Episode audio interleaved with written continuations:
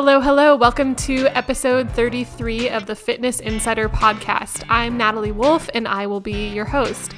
Ladies, this one is for you, although all are welcome, and men, you may walk away with a lot more knowledge and understanding after tuning into this too. But hello and welcome. Today's guest is Dr. Kate Naumes. This is a very informative conversation with a well respected naturopathic doctor specializing in women's health. So, Dr. Kate Naumes and I will cover a whole host of topics ranging from preconception to pregnancy to postpartum and a little on infertility and miscarriage, too. We also talk about what a healthy cycle looks like, and we have so much to talk about. We're going to have to get her back on the show to answer more of your questions. So, I was actually connected to Dr. Naumes through my chiropractor, Dr. Denisa Weber, who she has been on the podcast before too. And she also works with um, Madalie Levy, who was episode 30.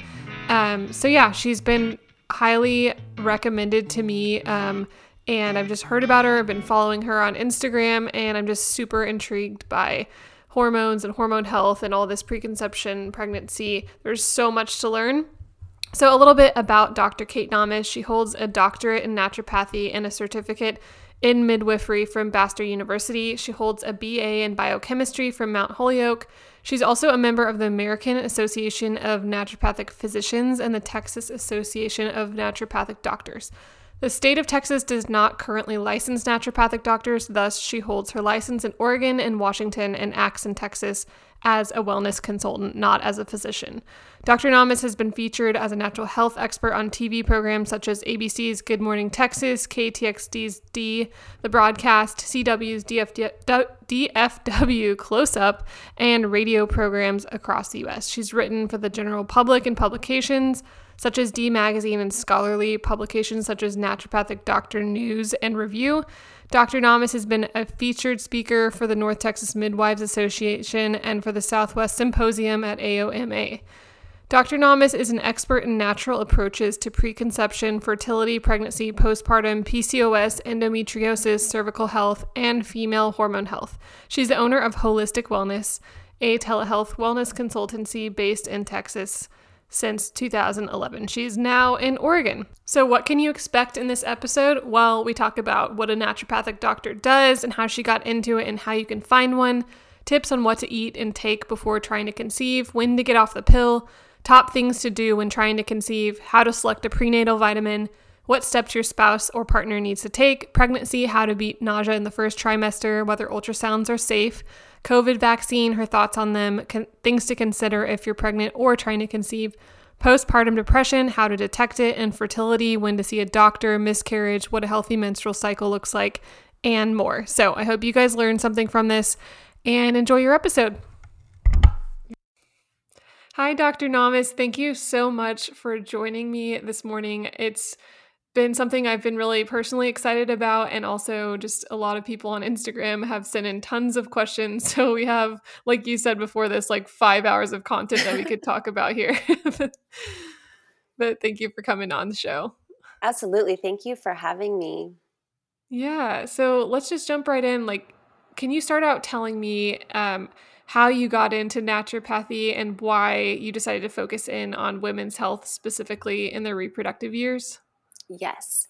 So um, I went to a women's college. I went to Mount Holyoke, which is a women's college in New England.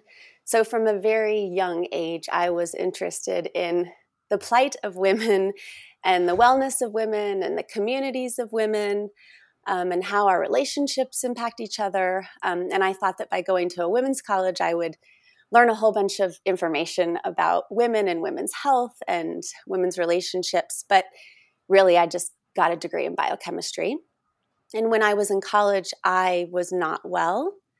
Um, and I don't want to get into my whole story, but because of my unwellness, um, I sought out a lot of different healthcare practitioners. And um, an acupuncturist was the one who really helped me in the beginning, and later a naturopath really helped me. And I had been diagnosed with a couple of autoimmune disorders young um, and was really thankful to have a whole medical team that helped me, including a naturopath and an acupuncturist. And so that definitely impacted my desire to um, go the natural medicine route. But I still hadn't decided that. After college, I worked in a molecular biology lab in Oregon. And I was thinking, do I want to do medical school? Do I want to be an MD PhD? Do I want to be a naturopath? Do I want to be a midwife?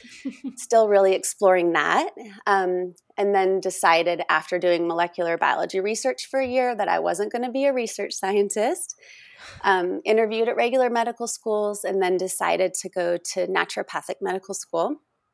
And then when I was there, I was super impressed with the students who did the ND and midwifery program. And I saw that if I added on midwifery, then there were all of these opportunities to learn more about women's health. And the more I learned about women's health, the more I loved it, the more excited I was about it, and the more I wanted to make that my my career. Yeah. So you did end up adding the midwifery. Portion? I did. Mm-hmm. Oh, very so, cool. I am an ND midwife, but I don't deliver babies, um, and I don't practice as a midwife. Okay. But and I definitely just... use that knowledge to be a better naturopath for women's health. Okay. That makes sense. Wow. So you had a lot of options. Yeah, where, in my mind. Where your career path could go. yes. That's really cool. So I think maybe it'll be helpful for people listening in who may not really know what a naturopathic doctor is versus a conventional doctor. Can you like describe yes. the difference? Yes. So um, a natural we there are accredited medic accredited medical schools for naturopathic medicine. Um, I think there are six in the United States. I'm not actually quite sure. And you go after you have an undergraduate degree, just like you would with regular medical school. And the first two years are very similar to medical school in that you're doing your anatomy and your physiology and your basic sciences. Um, and then the, the second two years of naturopathic medical school are quite different from regular medical school in that we're focusing on exercise and lifestyle modifications and botanical medicine and nutrition. Of course, we're still learning pharmacology and we still understand how the human body works, and we're being trained to think like doctors to diagnose and treat illness. Um, and our um, our clinic our clinic years are also different. So in the last two years of medical school, you're in the hospital a lot and you're getting trained to work with patients that are in the hospital. Naturopaths, especially when I was in medical school, are mostly practicing outpatient care, so not hospital care. So we get really good at outpatient care versus if we were in regular medical school, we would be seeing people in the hospital and working more with inpatient care.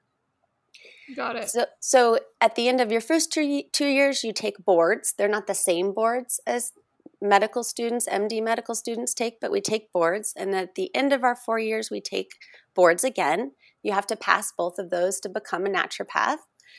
Um, and so that's four years of naturopathic medical school boards. And then one of the other differences is that all medical students, MDs and DOs, get a residency.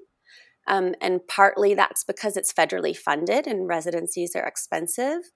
Um, so most people don't know, but some of our tax money goes towards educating student doctors to become good doctors, which I love. I wish they had that for naturopaths, but they don't because we're not federally licensed yet, whereas medical doctors and DOs are federally licensed. Um, so, naturopaths are licensed to be primary care doctors in about half of the states. Texas isn't one of those. Oregon, my home state, is, um, which is one of the reasons I came back here. I was missing being a physician. In Texas, I'm acting as a consultant because Texas doesn't mm. recognize our license. Um, wow. Does that help? Yeah, no, that's really helpful. Okay, great. Um, it's so it can be confusing because there's Absolutely. you know like there's functional doctors, there's naturopathic doctors, there's medical doctors, yes. and then there's also like dietitians and nutritionists and you know all sorts of i think people get like really tripped up with all that. I agree. And functional medicine doctors are dos and mds um, who do additional training. And naturopaths okay. are absolutely trained in functional medicine. I mean that is what our whole education is about from day one. But we aren't called functional medicine doctors because those are terms that are usually left for MDs and DOs, but we use okay. many of the same sort of functional medicine lab testing and assessment um, and protocols. Okay, that that makes sense. I I wasn't even clear on that myself. So, also, I know you're doing. Is it? Are you doing all telemedicine right now with your practice? I am. Um, that was actually planned before COVID, um, and I was planning to transition to telehealth um, last year, and then COVID hit, and I transitioned a little earlier. Wow. That's amazing. Perfect timing for you. Really good timing. And I was glad to have some of the systems in place to be ready to switch to health to telehealth. Yeah, because I know you moved from Texas to Oregon, so I'm sure you probably have some of the same, I guess you call them clients here in Texas. Mm-hmm. Um, but for someone looking for a naturopathic doctor, like where do you have, is there somewhere where you can go to find somebody? Yes. So there's the American Association of Naturopathic Physicians, the AANP. That's our large overriding organization. I would definitely check that out. And within that, there's a find a doctor function. And then you type in your zip code, and only ni- licensed naturopaths from accredited medical schools will be on that. Because, and in unlicensed states, anyone could call your, themselves a naturopath. You could call yourself a naturopath today um, and that would be totally allowed um, because there's not regulation. So that's another challenge when you're trying to mm-hmm. find an ND in an unlicensed state is the lack of regulation. So going to our association is a great place to start. And then if you're in Texas, there's the Texas Association of Naturopathic Doctors, TXAND. And they also only have licensed naturopaths from accredited medical schools. And there's also a find a doctor function there. And you put in your zip code and it'll pull up all the naturopaths in um, Texas that are currently seeing people. Okay, perfect. That's helpful. I'll put that link in the show notes so people can click and see who's nearby them. So that'll be really good. Um, let's jump into we have like a bunch of topics here so i'm looking at my notes over here Let's start with preconception. We got lots of questions around this topic. So, what are your top tips for those considering um, trying to conceive? So, they're not quite there yet, but they're thinking about it for the future. Are there things to do and not do before you even start trying? Yes. Um, so, the short answer is if, okay, so let's say that we're talking about preconception for women under the age of 30, because I think that age matters when you're talking about preconception.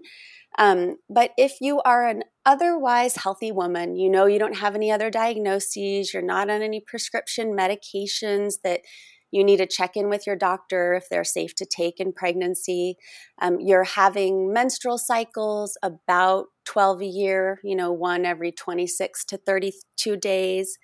And um, you're having some symptoms of ovulation, like some breast tenderness or a little bit of cramping with your period, um, then that's what I mean by kind of a otherwise healthy young woman. Mm-hmm. Then for preconception, what I would do is I would take the three to six months prior to wanting to try to conceive and do some simple things. Take a high quality prenatal vitamin with folate in it, take a high quality fish oil, and take an essential fatty acid with 200 of DHA as minimum.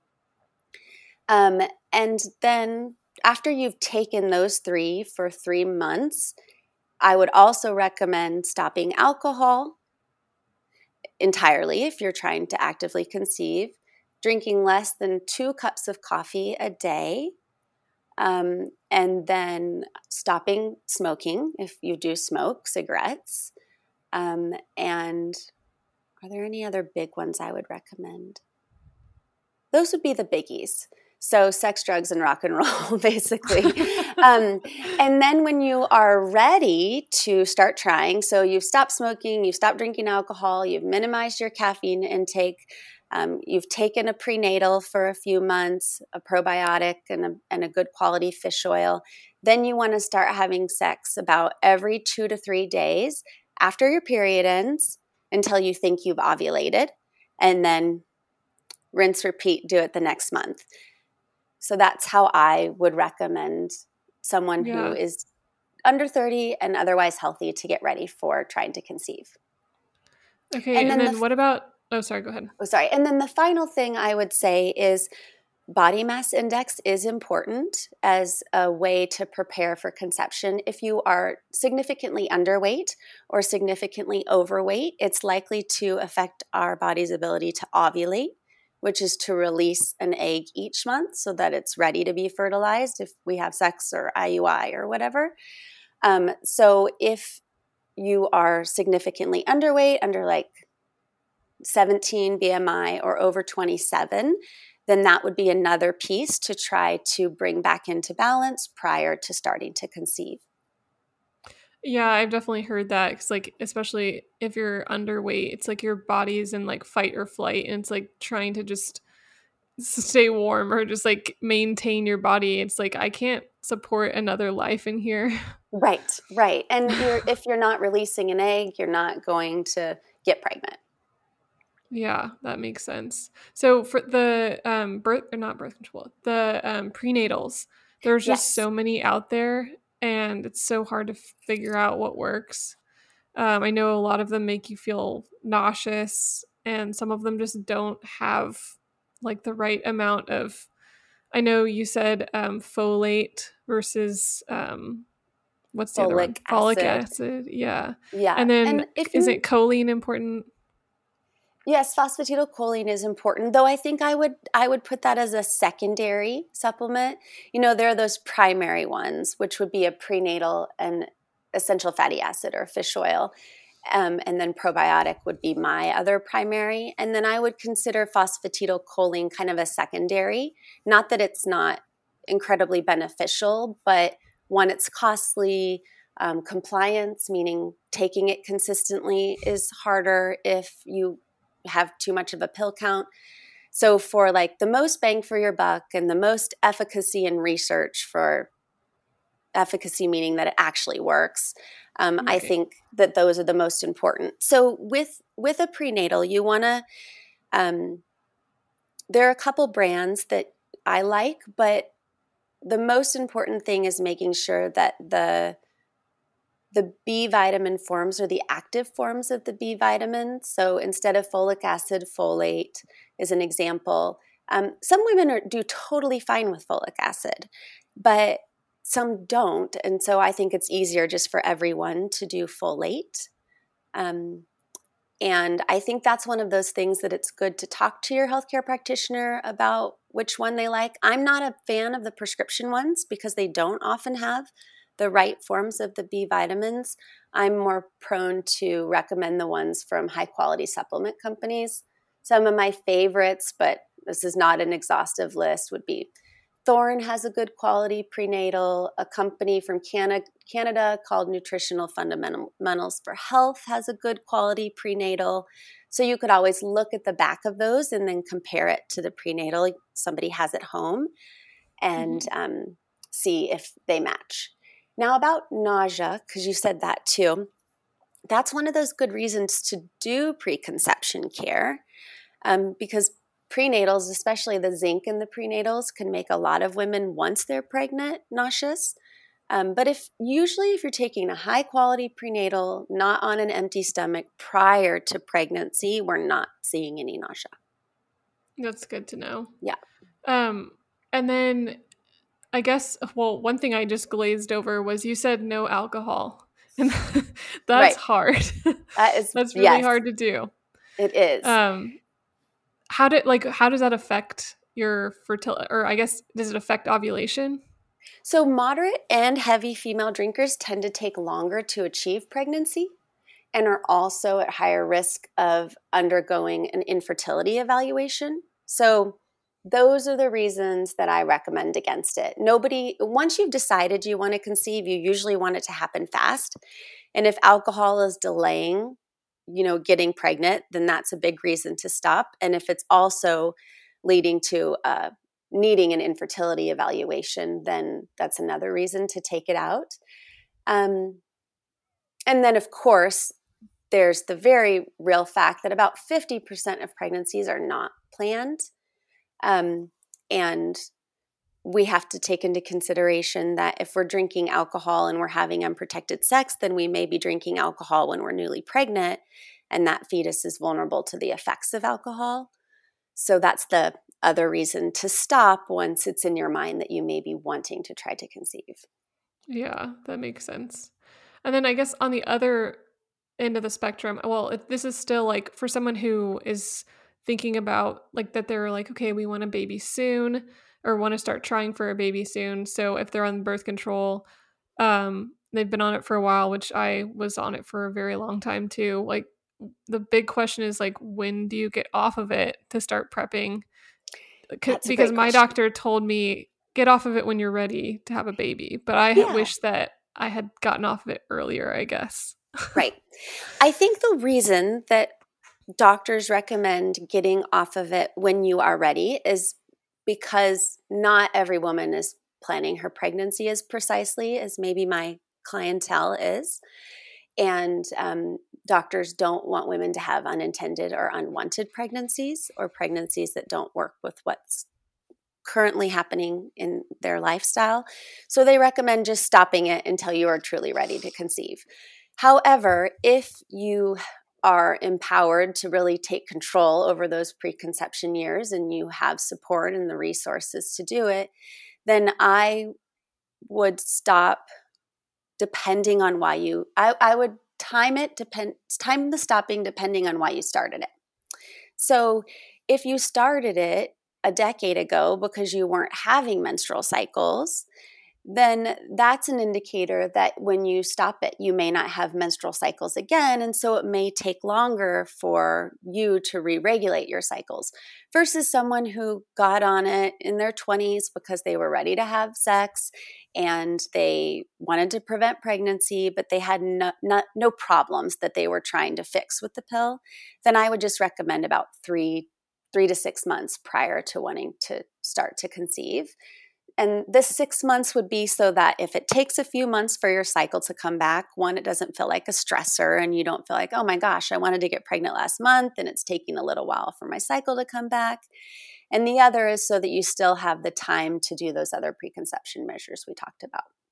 Yeah, just give your body some time. Yeah. That's good advice. Um, and then once you are ready to try to conceive, what can we be eating? Are there any dietary changes for both? Everyone thinks it's just on the woman, but it also, you know, takes your spouse's cooperation as well. exactly. Um, and the the those basic preconception guidelines that we just talked about, they they are all for women. Not that I don't see men, but when I prepared today, I was thinking mostly about women. But about 40% of infertility is female only, about 10% is male only, and then about another 40% is combined. So, of course, if you're preparing to conceive, you want both partners to be preparing to conceive if they're both donating egg and sperm. Um, and so I agree that the three to six months prior, men should be de- decreasing their alcohol. There's not as much evidence that they need to decrease their alcohol intake as women, but I think it's a good idea. They should limit their caffeine, though, again, there's not quite as much evidence to support them needing to. Um, they should ideally be in within their ideal body weight range as well, but again, not quite as much evidence that it's important. Um, I do think taking a basic male multi is a good idea. Um, and then the most important thing that men and women can do together when they're conceiving as far as diet is to eat a high vegetable, fruit, plant based diet. Of course, fertil- infertility is is complicated and there's many dietary recommendations that will be specific to the cause of infertility but if we're just talking about a healthy couple that assumes that they will be conceiving when they start to try then just focusing on a plant-based diet high in fruits mm-hmm. and vegetables is really important in the few months prior to conceiving gotcha i guess that makes total sense just eating all healthy anti- yes all the yeah, antioxidants, all the antioxidants. Mm-hmm. Mm-hmm. So, um, yeah, that I think that's will be eye opening for a lot of people just knowing that it also takes your spouse or your partner's participation in getting yes. healthy, although there's not as much proof of, of this. And the reason nice why, yeah, the reason why is when a when a when a girl is developing inside of her mother's uterus, her eggs are being made. And so she has those immature eggs inside of her for her whole life. Men are making new sperm every three months. So they what they do the three months prior can have gigantic impacts on their sperm health and quality whereas our eggs have been sitting inside of us our whole lives and um, you know they're a little more delicate a little more fragile and a little harder to change the health of but absolutely not impossible yeah that is so wild to think about yeah it is it really is so, shifting into the pregnancy category. Um, mm-hmm. So, once you've achieved pregnancy, um, I know a lot of women in their first trimester feel nauseous and sick, and they're eating simple carbs like bagels and pasta and crackers, and maybe not as much of those like antioxidant, you know, fruits and vegetables. Mm-hmm. So, is that will the baby be okay? Is it hard i mean what can you do to get the baby will most likely be totally okay um, and this is one of the reasons that i love preconception care because i think that it allows women to feel reassured that the months prior to conceiving this this baby they were taking their prenatal vitamin and they took their fish oil and they're within their optimal weight range and um, they've been exercising and eating a little bit healthier. Um, and so, hopefully, some of those things will actually decrease first trimester nausea a little bit, but also um, will give them some reassurance that they're not going to be malnourished or not giving their baby enough nourishment because of the nausea.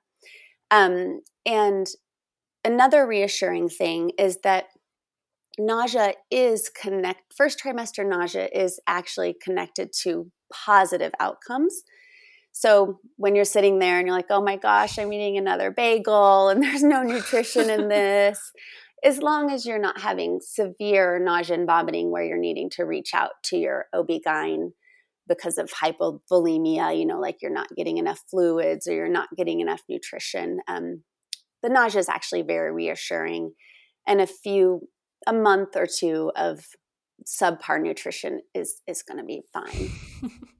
yeah, that's reassuring to hear. and um, um okay. oh, I was just going to say also that there are some things that I really like to help with first trimester nausea. Um, and that includes eating eating little bits of food throughout the day, which can be really hard when you have first trimester nausea. Um, but a balance of protein and carbohydrate in small, tiny meals is shown to help. Drinking your water away from your food, um, drinking ginger tea or other forms of concentrated ginger, and also um, B6 vitamin have been shown to help. And then, like I was saying, back to your question about the reassurance, there is that strong evidence that women with nausea and even vomiting in early pregnancy have lower rates of pregnancy loss in the first trimester than women without those symptoms. That's good. And then, yeah. women, even though I know a lot of friends of mine that have had babies that didn't have nausea at all. So, if also if you don't have nausea, that doesn't mean that you're gonna absolutely not you know, have a loss absolutely of. not and i have to say something i've learned just from doing this job for over a decade is that when we do preconception care i i do seem to notice less nausea within a woman like so say she's had three pregnancies right and she didn't do any preconception care with the first and then we did preconception care with the second and then she didn't do preconception care with the third we'll notice more manageable first trimester nausea with the preconception care. Huh. That's yeah. really interesting. Um, so there we have so many. I'm looking at through these know, and it's just fun. trying to like. Don't rush. If we if we have to do a second one, you know, like infertility may be its own thing because it's it's so complicated. yeah, we might have to do that. Um, the, there's two biggies for Okay. like once you're pregnant. So what the first one is okay, the COVID vaccine. Got it. it's here and everyone's wondering because there's no data on pregnant women or breastfeeding women. So what do you think? Like should pregnant women get the vaccine? Should like if you're trying to conceive, should you get get the vaccine? Should we wait? What what are your thoughts? I think it's an important decision to discuss with your midwife or your OB-GYN prior to conceiving if you're thinking about conceiving. I think that would be a good part of the kind of preconception um, discussion. So I would add the other part of my preconception plan with people would be to go to your OB-GYN and get your annual if you haven't gotten it at least, you know, so they can do your bimanual exam and feel your ovaries and feel your uterus and just kind of get a good basic check. And at that time, I think, um, and of course, your midwife can do that too. At that time, I think it's important to talk with your health care practitioner about it. And the reason is not every woman's situation is the same. You know, there are Yeah. some there are some women who are going to have extremely high risk of being exposed to COVID during their pregnancy. Um, there are some women who are going to have extremely high risk of their partner being exposed, you know, during their pregnancy or postpartum. Not everyone can stay inside of their house for a year and make money, right? So I can't really speak to any individuals, but what I can, and, and I think it's a really important discussion to have with an educated practitioner. But here's here's what I can tell you about the vaccine and what I talk to my clients about before you know they kind of start processing what they want to do. So for breastfeeding, the the vaccines are under investigational you know they're investigational vaccines permitted for use under the FDA emergency use and there aren't any specific data on the effects of mRNA vaccines on the breastfed infant or milk production. But based on available information that we have about mRNA mRNA vaccines they aren't really likely to be a risk to breastfeeding. So patients who are breastfeeding and meet the criteria for vaccination, which they have to talk about with their healthcare provider, um, may choose to be vaccinated and should be offered the vaccine, but then they need to have a discussion about their risk benefit. You know, um, for example, if you're an ER doctor and and you're pregnant and you're working on the front lines, that's a totally different situation than someone who's self isolating for their entire pregnancy and has the privilege and opportunity to breastfeed at home and not go back to work. Um, so, those are a few things that I would say about it. In also, healthcare providers are encouraged to enroll their clients in studies if they are getting vaccinated while they're breastfed. So I do encourage that. Like if a woman decides that she's breastfeeding and she is going to get the vaccine, then absolutely enter yourself into a study because it will help other women. Mm-hmm. Um, and then it's basically the same for um, pregnancy. Um, I wanted to pull up one study just because I thought it was really interesting. Okay, so with pregnancy, when you're thinking about whether you want to be vaccinated for something, you're thinking about what is the risk to me as a pregnant woman, what is the risk to my pregnancy, and what is the risk to my baby, right? Right. And um, what is the risk of getting the disease? What is the risk of the vaccine? And those are all things that we kind of have to think about when we're deciding whether to vac- vaccinate. So, one of the questions is Are pregnant women more susceptible to COVID 19? And are they at higher risk for complications of COVID 19 should they get it? So, from what I'm learning, and of course, this is all really new. I mean, this is a novel virus, right? So, we're collecting data and we're collecting research as this pandemic goes on. So, pregnancy and childbirth generally don't increase the risk of acquiring severe acute respiratory syndrome, coronavirus, SARS, but it does appear to worsen the clinical course of COVID 19 compared to non pregnant individuals of the same sex and age.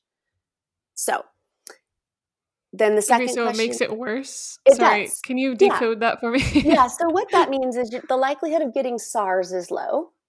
Okay. But the likelihood of your COVID being worse. So let's say your COVID being worse because you are pregnant is higher. Okay. So it's basically like if I was going to have a seven out of 10 horrible experience of COVID non pregnant, I might be more likely to have an eight or nine out of 10 horrible experience, you know, pregnant. So we should be careful about preventing pregnant women from getting COVID. Yeah. And then the ways that you do that are social distancing, wearing a mask, not hanging out with people that are sick, not being in crowded places with other people who aren't wearing masks. Because if you are pregnant and you get COVID, you are at a little bit increased risk for more negative outcomes. Is that more clear? Yes, no, that, yeah, that makes sense. Okay. So Thank if you. I were pregnant, I would try to be preventing myself from getting COVID. Now, the question is do you prevent by isolating yourself? Do you prevent by getting the vaccine? Vaccine? Do you prevent by wearing a mask in public places? You know, those are I'm 100% for those things and then the vaccine is the questionable one depending on your current life situation. Yeah, that's a good point. I think a lot of people are just tired of um, social distancing and wearing a mask and not going anywhere. So I think like the vaccine sounds really inviting um, right. just to have some freedom but at the same time like how much are you willing to risk your pregnancy your health and your baby's health and so i think a lot of people are waiting on that data and seeing what happens um, with yeah. those women who are pregnant who have entered those trials yeah. So let's say so just co- going back to like deciding on the vaccine and deciding what you're going to do for covid prevention and pregnancy so does covid-19 increase the risk of pregnancy complications is another thing to think about and another thing to discuss with your provider. So infected pregnant women especially those who develop pneumonia appear to have an increased frequency of preterm birth that's meaning going mm. into labor before 37 weeks or needing to have a C section because their pneumonia is severe enough that the doctor has deemed it safer for the baby. Oh wow. So this is this is one of those things where m- with my pregnant clientele who I know a lot about and I know who are also getting good quality health care from a midwife or an OB-GYN, we're talking about all of the different ways to prevent the spread of viruses. Um, and we know we don't want people to sneeze in our face, right? no one does. I, I, don't want someone with a flu to sneeze in my face. I don't, yeah. you know, so social distancing, wearing masks, isolation, those are proven ways to prevent the spread of viruses. And then the vaccine definitely decreases the transmission of the virus and the spread of the virus, but we don't yet have you know definitive long-term studies on the vaccine in pregnant women right yeah um, but yeah those are good conversations to have and just things to weigh um, you know the pros and cons right. it's just so it's stressful already to like it shouldn't be stressful to be trying to conceive but during right. it's a, just a different thing during a pandemic and then on top of the pandemic you know deciding what you're going to do about the vaccine which I right. think a lot of us, at least for me, like I'm not even on the plan yet to even be able to get a vaccine. So it's kind of just like an early right. thing to think about. Absolutely. thing to worry about. absolutely. I mean, unless you're a healthcare provider or like a teacher in Oregon um, and you're a young woman, you're not going to have access to the vaccine. Yeah, I guess so in then, Texas, you, sorry, go ahead. I was going to say, so then those other measures for prevention of the spread of illnesses become more important. Yeah, absolutely. I think yeah. in Texas, if you're pregnant, you can get the vaccine. So okay. I think maybe it'll be more, I guess, mm. right reasonable. And that's another one of those things that's so interesting is every state's different. So, yep. what's even available to you. I know. it's all so new. Um, this is kind of a different one, but I have heard that ultrasounds can be I, I don't want to use the word harmful, but maybe mm-hmm. harmful for your baby. Um, mm-hmm. Um, if you get too many, could because sometimes like your doctor will say, "Hey, you can come in." You know, maybe you have a high risk pregnancy, so you're getting ultrasounds like all the time. Is it is it bad for the baby? Like, is that no. true? so I actually did a little bit of research on this um, when I saw that you sent over this question because people do ask this question a lot. So the use my number one is the use of ultrasound should be reserved for clear medical indications and of course that has to be discussed between you and your provider but extra ultrasounds that are unnecessary i absolutely say stay away from um, no significant adverse effects have been identified in children exposed to obstetric ultrasound in utero and those children were followed for several years after birth. So that's a really good yeah. thing to hear. The primary concern with the use of ultrasound is with respect to the heating up effect, what they call the thermal effect. And they have something called the thermal index, which is basically measuring how much the ultrasound raises the temperature. Um, and the intensity used in transvaginal ultrasound exams, you know, where they use the wand, are generally lower than those on the transabdominal examination, so over your belly. However, that thermal risk or the temperature going up um, is quite low, like less than one degree Celsius in those medical ultrasounds. Um, so, overall, I think that if you keep them to as few as possible, only for true medical indications. And um, they essentially are in and out as quickly as possible while still getting the medical information that they need. I think that they're a useful tool. Okay, that's um, good. I don't think we should be doing a whole bunch of, um, you know, those fancy ones with the color and the 3D. Those do seem to raise the temperature more. That's what I was mm-hmm. looking at the research. So, one, they're not medically indicated, and two, they do seem to raise the temperature more. So, that theoretical idea of raising the temperature being problematic, I would skip those. Got it. Yeah. That's really interesting. Does that um, help? Does that make sense? Yes. Yeah, okay, no, that makes sense. Um, I thought that was kind of like a weird thing that I like maybe a myth that I had read somewhere. Yeah. But it is it is interesting because like if you can really fall down that rabbit hole of like you know googling and seeing things on forums and like right if you're trying to be super healthy and clean and holistic and do everything right you know for yourself and your baby you can really go crazy. Yes absolutely. Um helpful is because it does help people to stop that you know blogosphere rabbit hole of what's going on and what should I do? And um, it can cause a lot of anxiety and make women feel like there's so much responsibility on their shoulders and that everything is their fault. And if they just did this or that then everything would have been fine. And um, that that's a huge burden to bear so let someone who's spent their life educating themselves and you know has the right training interpret that and um, give you good advice.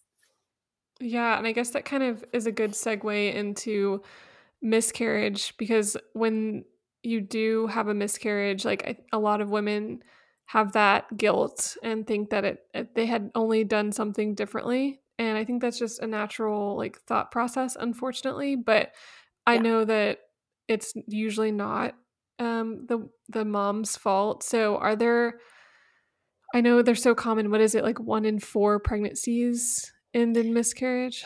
You know, I actually don't know the statistics, um, uh, but it's extremely common. Um, and I'm let's stick for this discussion not on recurrent pregnancy loss. You know, where a couple uh, has lost more than three. Um, but let's stick with women having less than three for this discussion. And if we ever want to do a whole nother session on recurrent pregnancy loss, I would love to do that. Um, so if you've had less than three and, and also let's stick to first trimester pregnancy loss versus second or third, because again, that's like a totally okay. separate topic different. and different underlying causes and different treatments and different regulations. So, um, yes, early pregnancy loss prior to 13 weeks is very common, and it's very common for most women who, over the over their reproductive lifespan, are going to have a miscarriage or two. It um, becomes more medically concerning once a woman gets into the recurrent pregnancy loss category, which is three or more. Um, so, back to just first trimester pregnancy loss less than three. Um, can you ask your question again now that I've kind yeah, sorry, I don't even think I don't think I even asked it. So, okay. um, are there? but that is interesting. I didn't realize that. I've heard the term recurrent miscarriage, and I wasn't sure like where the line was there. So that's interesting to know that it's three or more, and that you're you know having one or two is super common, which is really unfortunate. But um, are there are there steps that you can take during pregnancy? Obviously, like all oh, this right. Mm-hmm. preconception mm-hmm. care is helpful to prevent loss but are there any things you can do once you're pregnant to hopefully avoid miscarriage and also just avoid that fear i think a lot of women have that fear in the first trimester of losing their baby yes and i just think that's for so many women just a natural part of being a mother you know is caring for the life of your child right whether it's a week old or 80 years old. Um, so, yes, preconception care is important. Getting a workup, going to see your OB-GYN and getting your annual before you start trying to conceive is helpful. Um, doing those preconception tips that we talked about. But there are some common risk factors for pregnancy loss, and that includes increasing maternal age.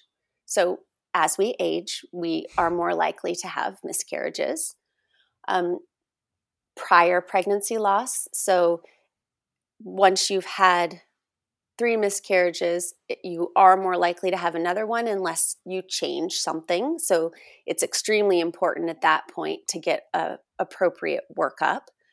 Um, other medical conditions that someone may have um, or other medications that a woman's on that she may not understand are affecting her fertility, substance abuse.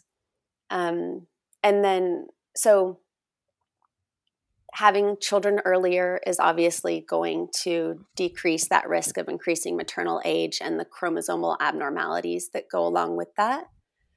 Um, prior pregnancy loss, maybe it's time for a workup, going in to see someone, that is well educated and making some modifications before you try again.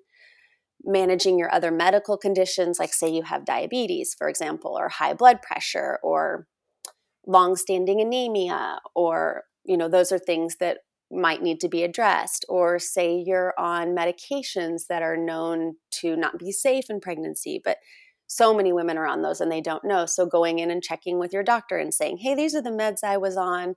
I didn't even think about it when I was first trying to conceive, but now that I've had a pregnancy loss, I'd like, you know, someone to look over these with me.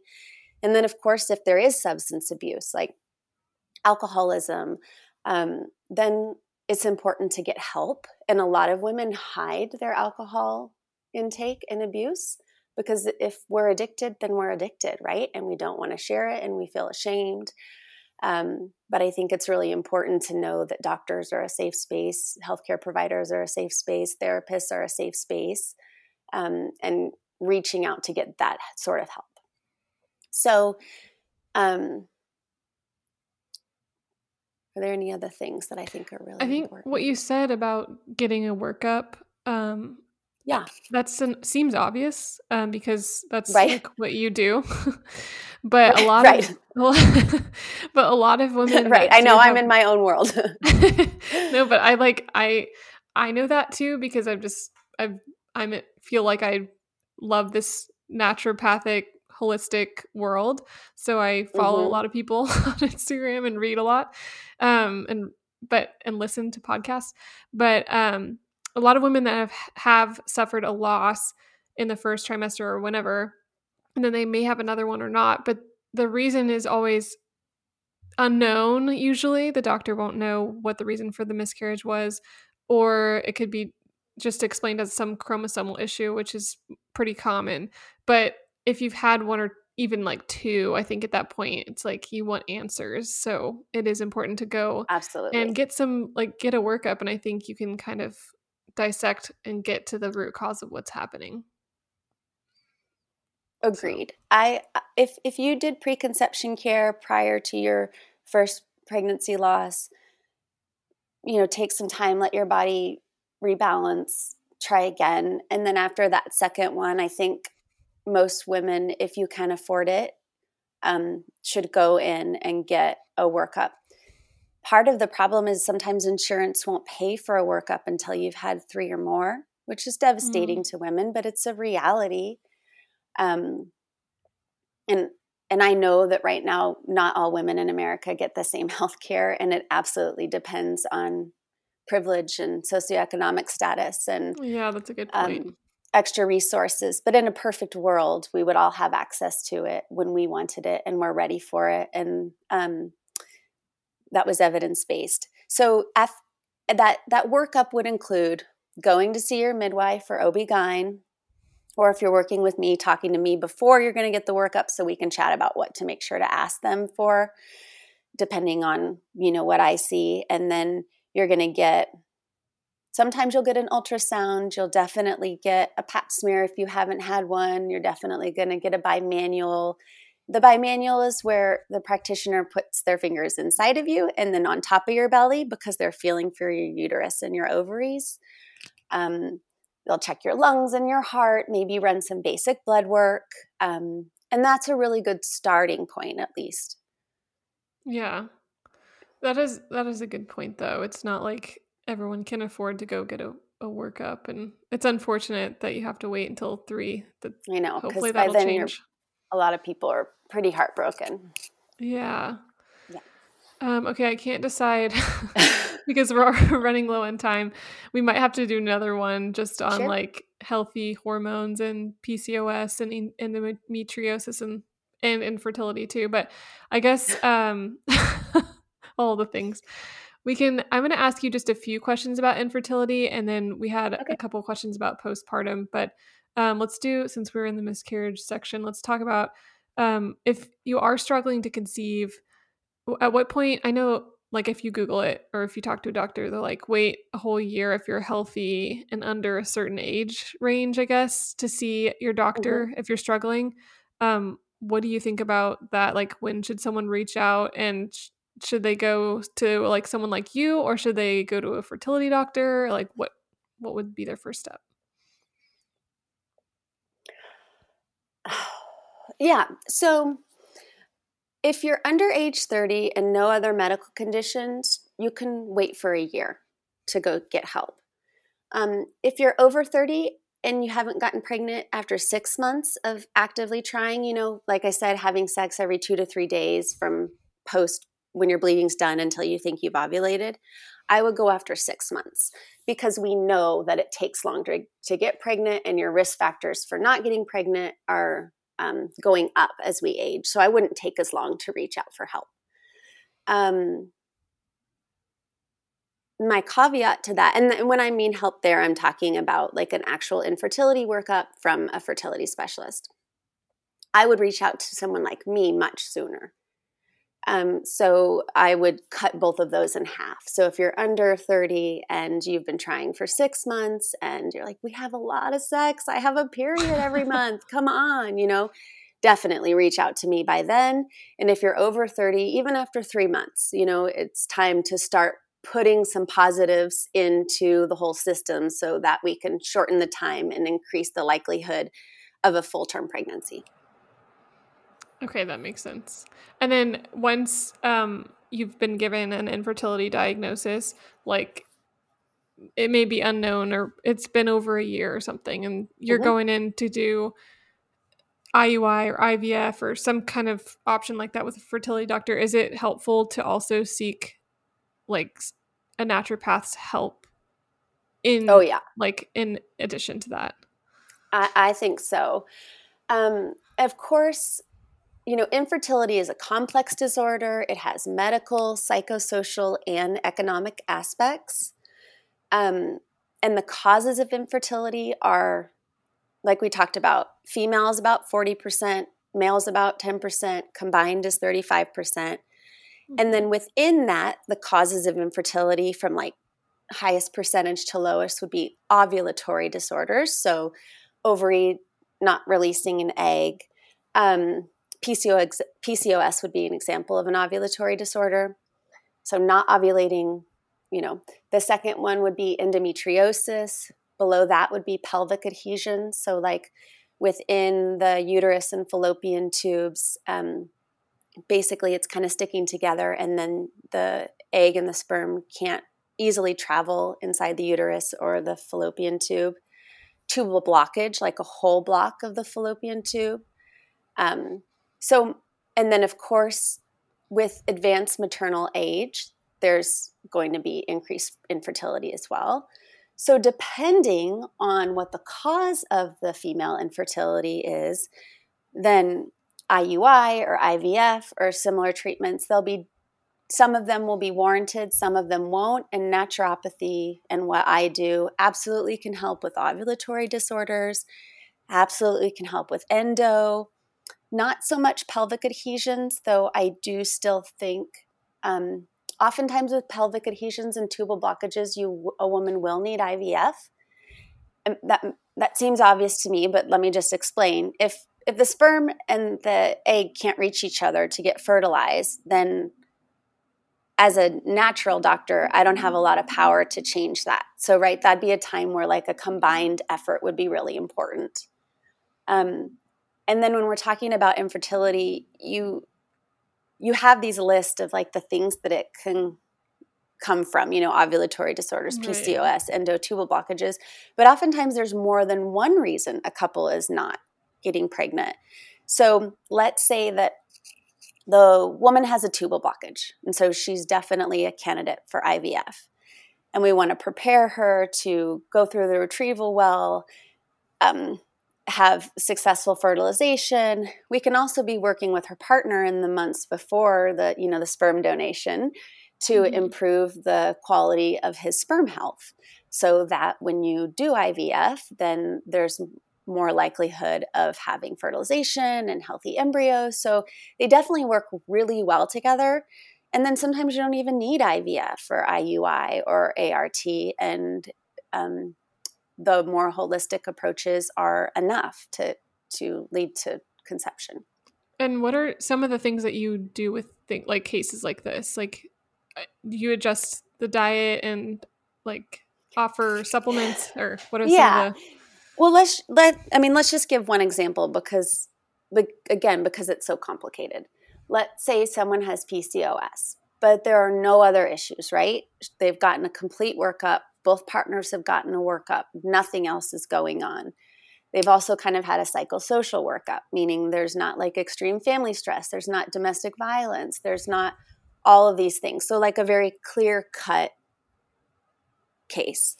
Um, with PCOS, I would absolutely be working with diet, exercise, certain supplements, um, and with with PCOS, you're like thinking about insulin resistance mm-hmm. and you're mm-hmm. thinking about elevated testosterone, elevated androgens in women. And that insulin resistance and those elevated androgens are affecting a woman's ability to release an egg every month. So, naturopaths have a lot of tools in their toolbox to help with that insulin resistance through diet, specific dietary modifications, which would the dietary modifications I would suggest for PCOS would be extremely different than for endo because a woman with endo doesn't have insulin resistance and she doesn't have elevated androgens. Uh, her issue is different. So with PCOS, mm-hmm. we're having a diet that's going to impact those positively. We're going to choose supplements that are positively going to impact those, bring down the androgens, improve the insulin resistance. Um, if she needs to lose weight, um, then for every 10 pounds of weight loss, we see more ovulation. Um, wow. So, some of my favorite supplements, but again, it needs to be in context of seeing someone and knowing what's going on. Mm-hmm. I love inositol for PCOS. I love NAC for N-acetylcysteine for PCOS, um, especially for the women with the elevated androgens. Gotcha. So yeah, it definitely is a personal journey, and it really is. a lot of trial and error. yeah, and I would say not so much trial and error if you have a doctor who knows what they're doing and a ton of trial and error if you're reading blogs on the internet because you don't know am i a woman with pcos that has elevated androgens or not not every woman right. with pcos has elevated androgens and i think it might take people a, a, little while to make that leap from googling like hmm wonder what's going on to actually summoning the help of a physician yes, absolutely yeah i mean i'm doing um, the Dutch pee test right now just for fun because people ask me about it and I like to try things before I tell people how I feel. And I have to collect my pee every day for 33 days. Oh That's a huge gosh. amount of work. And it is nothing compared to what my clients have to do. What is that for? Um, it's looking at, um, so you're looking at urinary metabolites, so breakdown products of different hormones. Wow. Um, and I'm more studying it, thinking about um, menopause. But um, an endo, but it's just the the point is to say it, it's a lot of work and it takes a lot of time and energy and resources um, and perseverance and i think that's why when you have someone on your team who's there to support you through that it makes that endurance piece a little easier for sure well we're almost up at our hour mark but i just wanted to hit on one more thing um, and then we'll have to save the rest for another episode. But mm-hmm. um, I've talked to several friends about this about postpartum. We see the happy photos on Instagram of the moms who've just given birth, and they're just so joyful and happy. And they, but we don't ever hear about, or we rarely hear about the post baby blues and the tough parts of being a new mom. Um, and so, because of that, um, because of the highlight reel we're all like attached to, we may miss signs of postpartum mm-hmm. depression in ourselves. So, what are I right. know it's really common. Um, yeah. And maybe some people that have it may feel ashamed of it, which is silly. But what are some signs that we can look at if, like, for the future or maybe for currently for people listening, like signs that you may have postpartum and what you can do? Yep. Yeah. So, postpartum depression is absolutely real and it's absolutely common and it absolutely needs to be paid attention to and identified. And if you are a woman that has a history of depression or a history of postpartum depression, then you need to let your provider know that um, when you're going into your pregnancy because we should be paying more attention to those signs and symptoms. But what they are is what we call dysphoria or like feeling sad, hopeless, discouraged, down in the dumps. Um, and sometimes, like the person looking at the person who is depressed, they'll say that they feel look sad, but the person who's actually depressed may not use the word sad or depressed. They may mm. feel anxious or they may say they have they're not feeling anything. They may feel extremely annoyed or frustrated or irritable or angry. Um, so it's not always like a crying person. So that's one thing. The second is loss of interest or pleasure in activities that we used to find interest and pleasure in. Mm. Another is change in appetite or weight. Um, and then also it can it can manifest as an inability or impaired ability to think concentrate or make decisions. And what's challenging about postpartum depression or perinatal depression is a lot of those are very common experiences just of being a parent or of being That's a new parent. Yeah. Um, so it's really important to have continuity of care. And that's one of the things that I love about the midwifery model of care is that they believe in continuity of care. Because if I know you before you're pregnant, I know your general affect and your general mood, right? And I'm mm-hmm. watching mm-hmm. you through your whole pregnancy and I'm knowing your general affect and I know your general mood and I'm asking you the questions I should be asking you? Or is there fighting at home? Are you feeling unsupported? Or is there domestic violence? Is there financial issues? Um, you know, there are so many things that your provider is kind of checking up on you on a regular basis. And they should also be noticing changes, you know, because it's a relationship between a provider and a patient or a provider and a um, client. Mm-hmm. And then postpartum, you're also watching out for those mood changes. And with the continuity of care, you know the person well. Um, and so it's easier to identify, and you're asking those questions on a regular basis.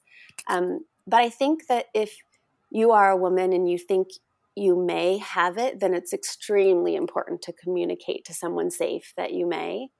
Um, and no harm in someone saying, "Hey, this this isn't postpartum depression, but I'm glad you talked, and here are some things we can do to help." Um, and sometimes women just don't even realize that their symptoms are as severe as they are because they're tired and they're breastfeeding mm-hmm. and their whole life has changed and maybe they're not working or maybe they're home alone isolated all day and they're like oh this is normal better to communicate if you're having those feelings and um, get the help that you need and then i would say the other piece of it is for postpartum depression you need psychotherapy um, and you may need medication. And I am not opposed to that in any form if a woman needs that for postpartum depression. Mm-hmm. So I know sometimes people think naturopaths don't believe in prescription medications. there are absolutely times for prescription medications and they work. Yeah. Yeah. Okay, that's good to know. I hope that's helpful for anybody listening. I'm um, sure it will be. And yeah. just to end on a less sad note, right. um, I have one last question for you, and that is about I just popped back in my head, but someone had asked about prenatal. So, like, once you start taking prenatals three to six months before you even start trying, hopefully, um, mm-hmm. do you take it just through like when do you stop? do you when you're you done breastfeeding? Okay. Unless you want to have another baby right after, which a lot of women do um, then you can just take a prenatal from age 20 to age 45. it's not going to hurt, you know? Yeah. Yes, you need to be monitoring your iron status. You don't want to get iron overload, but most women who are menstruating and making babies are not going to have iron overload. Um, so you definitely want to take it a few months prior to conceiving. That's extremely important. Um, you definitely want to take it through your pregnancy, but if you can't handle it in your first trimester, it's okay. And then you want to take it postpartum because the demands, especially if you're breastfeeding, the demands, the nutritional demands are high. Um, and so it's good to take that to support your body while you're breastfeeding. Yeah, that's a good point. There was well, one question you asked me about breastfeeding and PCOS. Oh, yeah. Um, do you want me to answer that? Yeah, go ahead. Um, yeah, someone had asked that about like I, I guess does PCOS affect breastfeeding and how do you continue breastfeeding past a year with it? Yeah. So um, the short answer is in my practice, I have, gosh, I hate to say never, but I almost want to say never. I don't.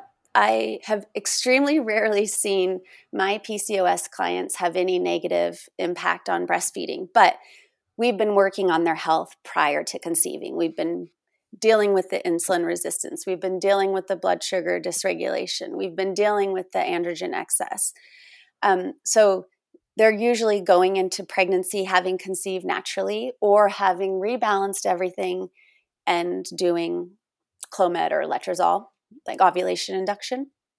Um, and so I'm not seeing any issues. But if you look at the data on um, PCOS and breastfeeding, you know, in women who aren't necessarily getting this, you know, very high volume of support, there is a delay in the progression from colostrum, that like honey like liquid at the very beginning, to the copious milk production, you know, like what we call our milk coming in. Um, and women usually perceive that by like breast fullness or leakage and that usually comes about three days postpartum but there's a, a, delay in women with pcos of their milk coming in especially if they have insulin resistance or other endocrine abnormalities like thyroid issues or pregnancy induced hypertension or PCOS. And PCOS is usually if those androgens like testosterone have stayed elevated during pregnancy. But those delayed milk production days can usually be completely managed with um, breastfeeding support or having a lactation consultant and increasing the frequency of feeding. feeding. So, if a woman has PCOS and she's worried about her milk coming in, hire a lactation consultant or interview a lactation consultant while you're still pregnant. Um, so you know that you have one on hand and you can call him or her right away in those first couple days if your milk hasn't come in by 72 hours postpartum. And then she'll or he will be able to kind of guide you on how to get that milk coming in. Got it. Wow, so many things to think about. so many. You're a wealth of knowledge. There's so much that I have still on here, so we're definitely going to have to do this again. I would love to. Yeah.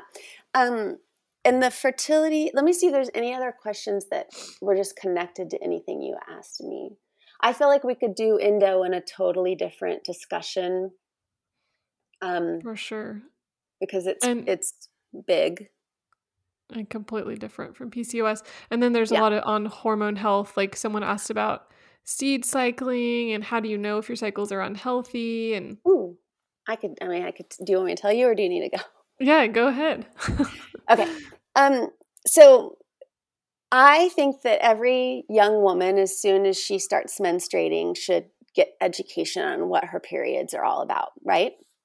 So um when we talk about our cycles, we talk about cycle day one is the first day of bleed, and it's normal to have about three to five days of bright red blood. So that's one way to know your cycle is healthy. The second way to know your cycle is healthy is that you are having a new period about every 26 to 32 days. The third way to know your cycle is healthy is that about midway through your cycle, you have bodily changes, right? Your you get some bloating around mid cycle. That's normal um, because you've just released an egg and your progesterone is rising, and that can cause some transient bloating. Um, and for some women, it causes long term bloating, but it is a good sign that you released an egg. Um, and if you have breast tenderness in the second half of your cycle, that's also a really good sign that you have a healthy cycle and you're releasing an egg. So, and then if you have cervical fluid changes, so that means the fluid in your panties. Um, women are really embarrassed to talk about it, but we all have fluid in our panties and it changes throughout the month. So, first we have our period. Then sometimes we have a few dry days where we don't notice anything, or we notice like a silky fluid. And then right before ovulation, what happens is we have this beautiful estrogen surge which leads to an LH surge, which leads to ovulation. But that estrogen surge causes another type of cervical fluid that we call egg white. And if you were to crack an egg and separate the yolk from the white part, that white egg white is what fertile cervical fluid feels like. Um, and women might be embarrassed about it or think it's gross, but it's really awesome and it's really healthy and it keeps sperm alive, and it's an indicator that we are about to ovulate. So that's another positive sign if your cervical fluid is changing throughout the month. And then, usually, after we ovulate, our cervical fluid dries up, and then we don't have anything, or we have a dry vaginal sensation, or we don't have a lot of cervical fluid. And that's because after you ovulate, your progesterone goes up, and the progesterone dries up that cervical fluid. So, those are some ways to just kind of monitor your own cycle really simply and know if it's basically healthy or maybe you need some more support. So at the end of that cycle, how what are signs that you may be pregnant if it's different? Oh, I love that. Um, that is not reliable.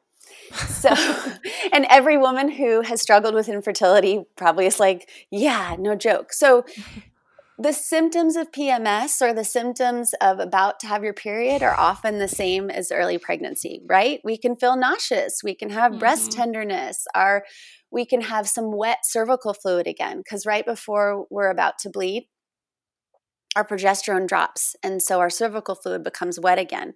But if you're pregnant, your estrogen has got, just gone up and so your cervical fluid may feel wet again. So um, those symptoms are not that reliable. It's more reliable to either go, I know when I ovulated and it's and I had unprotected sex and now it's been 18 days since I ovulated and I still don't have a period. That's a very good sign that you probably will have a positive pregnancy test if you pee on it in the morning. Um, but some women have no symptoms whatsoever. Yeah, it's just crazy that there's like you said PMS and then like maybe I'm pregnant symptoms are. It's a roller coaster. It's an it's, emotional roller coaster. so rude. yes, it really is. it's for both parties, people that want to get pregnant and people that don't. right, so, exactly, right. can be terrifying or exciting or frustrating. Right, depends on what you want this has been awesome. Oh, I have one. I guess I've I've said that a, a million times. I have one last question, but if sure. There are like people listening are like, okay, I want to learn more. Um, are there any books or podcasts that you suggest they can read or listen to? Yeah, this is one of those things. I, am not a millennial. I was born in the 70s. um, I, I feel like you should reach out to a doctor, but one of my favorite books is Taking Charge of Your Fertility. And I would read that cover to cover if I wanted to understand my body better. Yeah. yeah. And I didn't want to reach out to a healthcare practitioner. Um, it's excellent. It's extremely informative. It's evidence based. Um, it's ex- extremely cheap to chart your cycles. You know, you have to buy a $10 thermometer, and that's about it. Um, it's very empowering. Um, so, if I were going to recommend one thing that I think would not trip people up or make them more confused or more stressed out, it would be that book. It would be Taking Charge of Your Fertility. I, I always forget the name of the author, but it's a woman. And um, and then I would buy a $10 oral basal body thermometer and start charting your cycles per that book's recommendations. So there are these awesome things like the Ava bracelet, right? Um, that do it all for you. Mm-hmm. How I think about that is the Ava bracelet's like using a calculator. And we want little kids to learn how to do math first, right? So we want a kid to know how to add three plus three before they start using the calculator. So I think it's still best to chart your cycles manually in the beginning so you can really understand them. And then if you want to switch over to one of these fancy things that does it for you, then then great. Um, but it's kind of like doing math with your own brain versus math with a calculator. You'll get it better and you'll understand what's going on with your cycles quicker if you're doing it yourself, in my opinion. Yeah, that's so true. And I'm just like, it baffles me that I read this book and like learned a lot of this simple stuff that you just went through of my own body, like at age 30. Like, I'm like, yes. why am I just now learning this. This is nuts. Right. I mean, they're 13 years old. We got to talk about it. We definitely got to talk about it because it's just basic female experience to have a period. And if you're not having a period, mm-hmm. that's also a basic female experience. And then you need to understand why not instead of thinking, oh, it's totally normal for me to be 18 and not be having a period. Yeah. And hormones are just so crazy. Like they it, they change all throughout all these different stages we talked about and then further into menopause like you need to oh, know oh, yeah. what's going on or at least yes, have some absolutely. kind of idea right um, and um, it's extremely empowering when you chart your cycles because even if you're not ovulating so a lot of women will say well i'm not having my cycles why would i chart it i would still read the book and i would still chart it for a few months just because it's going to let you feel confident when you go to your doctor, like, yeah, I haven't had a period in three months and I've been charting my cycles and I very clearly am not ovulating and I'm not having cervical fluid. My hormones are not shifting as they should throughout the month. Mm-hmm. And and I want you to help me. I need help, you know. Yeah. yeah, I think that's the bottom line is definitely reach out to your doctor or a new doctor, someone that you feel comfortable with and um, right get the help that you need or if you feel like you are healthy it's great to go get an annual and just have a baseline before you jump into even considering trying to conceive. Right. Yeah. So well awesome. We have run over our hour and i'm just so appreciate you and your time and answering all these questions. Um i think yes you're so welcome. Yeah this has been awesome. So thank you so much and thank you for the thoughtful questions Yes, of course. And there are plenty more, as you know. So hopefully you'll be willing to come on again because we we have yes, a lot. absolutely. Yes. Right. I think we could talk for hours about infertility and the the main causes like PCOS and endo. Um, because those are some places where naturopaths really shine and can really help people. And then also recurrent pregnancy loss. Um, my colleague, um, Dr. Bates, um, she would be amazing to have on to talk about that and that is an extremely complicated discussion but it's it's something that can be solved and it's something that you can get to the bottom of and there are things that can help. Um, but you really need a team. Yeah and that is that brings a lot of hope to a lot of people so that sounds like a great plan. Perfect. So nice to meet you and nice thank you, you for having me.